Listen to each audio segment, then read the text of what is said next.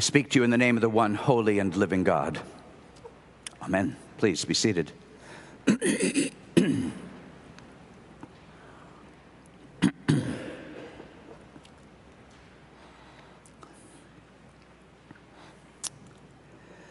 So I have a photograph in my office. Actually, I've placed it there under the Columba window. Uh, it's a picture of us. It's St. Columba's in an earlier day, June 9, 1926, to be precise. And as church people of that era, we are somber. Ladies with dresses, gents in coats and tie, children, acolytes, priests we're outdoors. The brass processional cross is bright with shining sun. The stars and stripes held aloft just beyond. A wooden hoist in the foreground.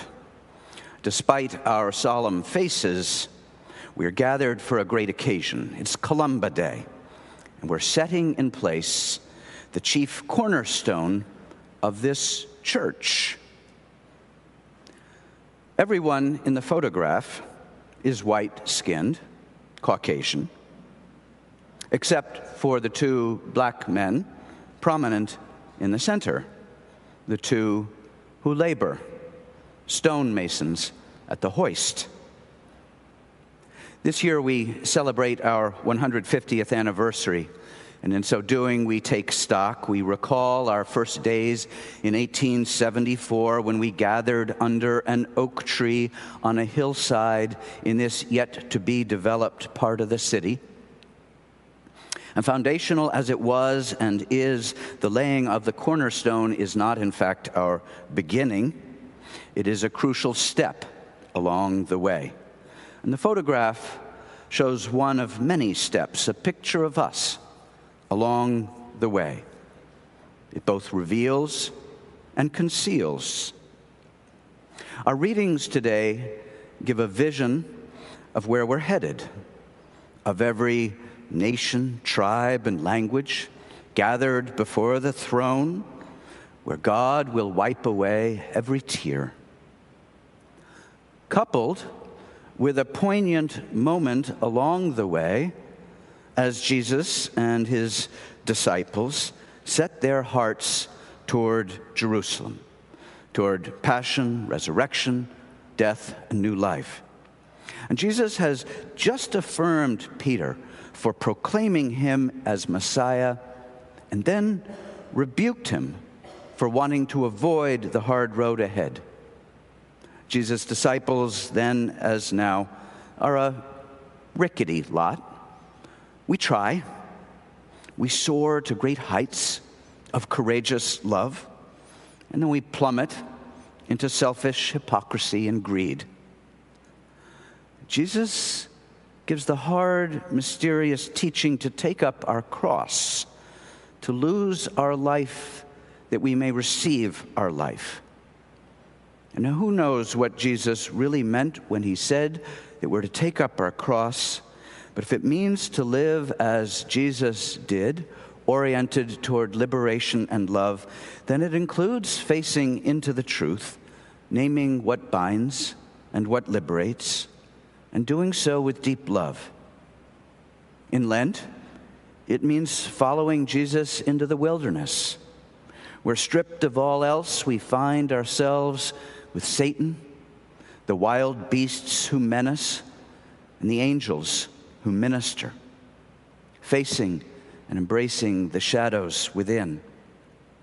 To use language of Kwan and Thompson as the church, we're invited to cultivate a spirituality of vulnerability, to nurture a way of living with ourselves, with God, and with others, where our deepest wounds are not concealed by, but centered in the life of our faith. Now, almost four years ago, St. Columba's committed itself to becoming an anti racist church. And when the vestry articulated this commitment, we acknowledged our differing experiences, perspectives, and expectations. And we wrote, This is a journey that we hope all of us will take together. We're committed to doing this together.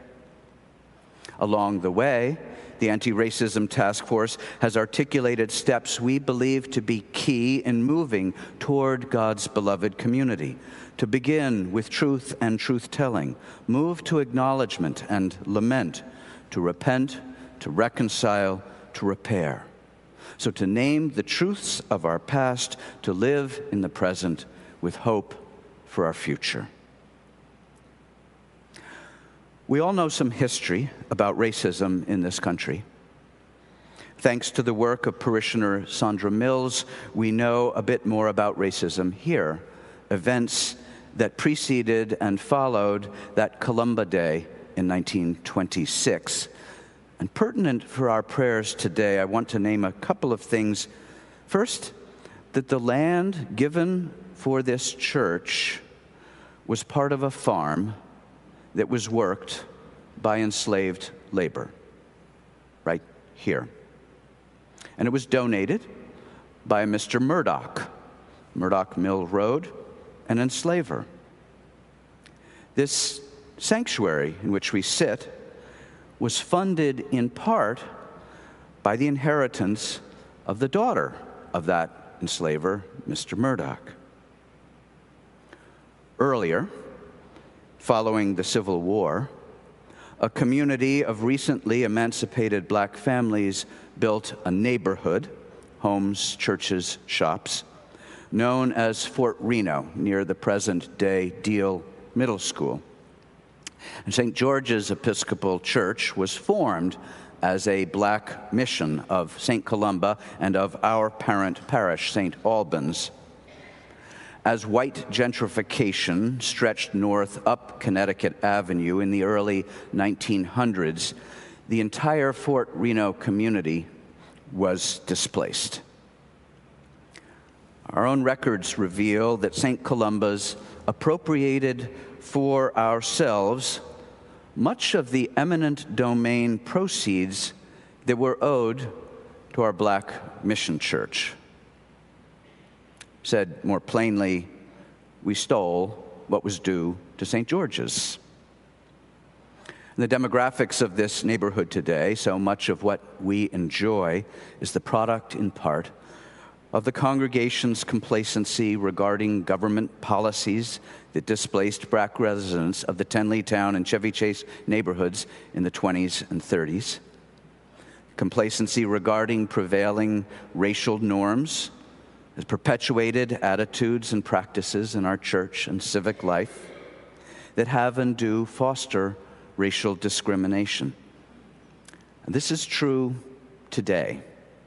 There are relentless instances of condescension directed at St. Columba's black and brown parishioners, staff, clergy, and visitors. Thoughtless, perhaps, yet pernicious. I hear stories near weekly.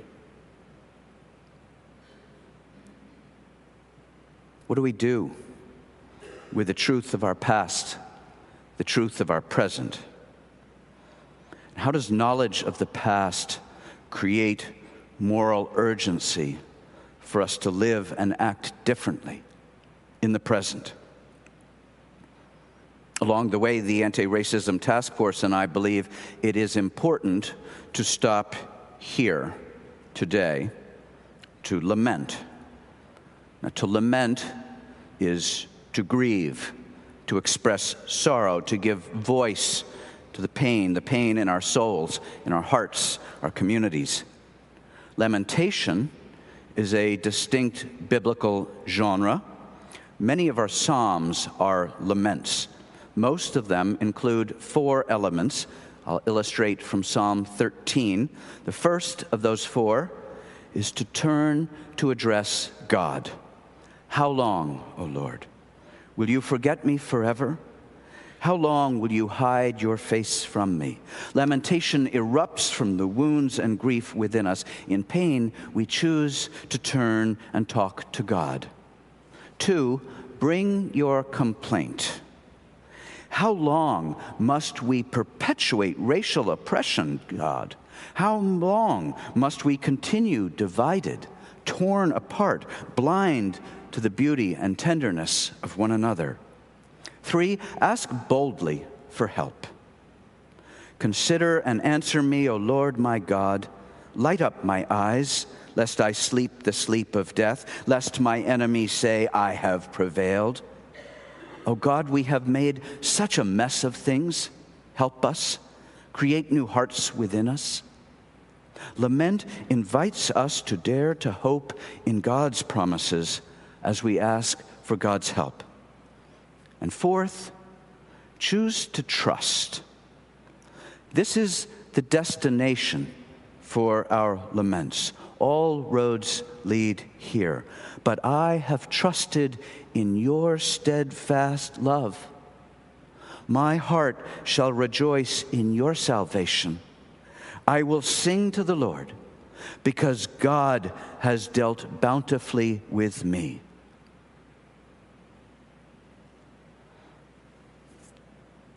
Why lament? Why not repent, reconcile, repair, take action? In good time, these two shall we do along the way. I know we prefer to act. Today, we lament in the face of pains and wrongs too grievous for us to fix. In lament, we strip ourselves bare in the wilderness to put ourselves in God's hands, God's care. In the end, lament is always, always a form of praise. For as we lament, we affirm our trust in God. So I'll lead us in a moment through a litany of lamentation, but I ask what lies heavy on your heart? What hard, sad, broken experience that if or when you allow it to be present in your heart or mind feels too much to bear? Some hurt that you inflicted or witnessed or experienced. And truth is hard. We act not for ourselves alone. We act toward the future. We act for neighbors and the ways our lives may be light. 50 years from today, what photograph will future Columbans have to look at? One other thing within the penitential order in Lent, we begin as we did this morning with confession and absolution. To be clear, we do not confess our sins in order to receive God's mercy. Not today, not ever. Rather, it is through God's mercy we are already blessed. Through God's mercy that we receive grace, receive humility and courage to turn to confess the truth within us. We are first and always in God's love here now. Finally, after we pray, as you leave today, you may wish to visit that cornerstone. It's right about here, visible from 42nd Street. It says St. Columba Church, a child of St. Albans Parish, 1926. Say a prayer, lament, grieve, hope. Return our hearts to God. Amen.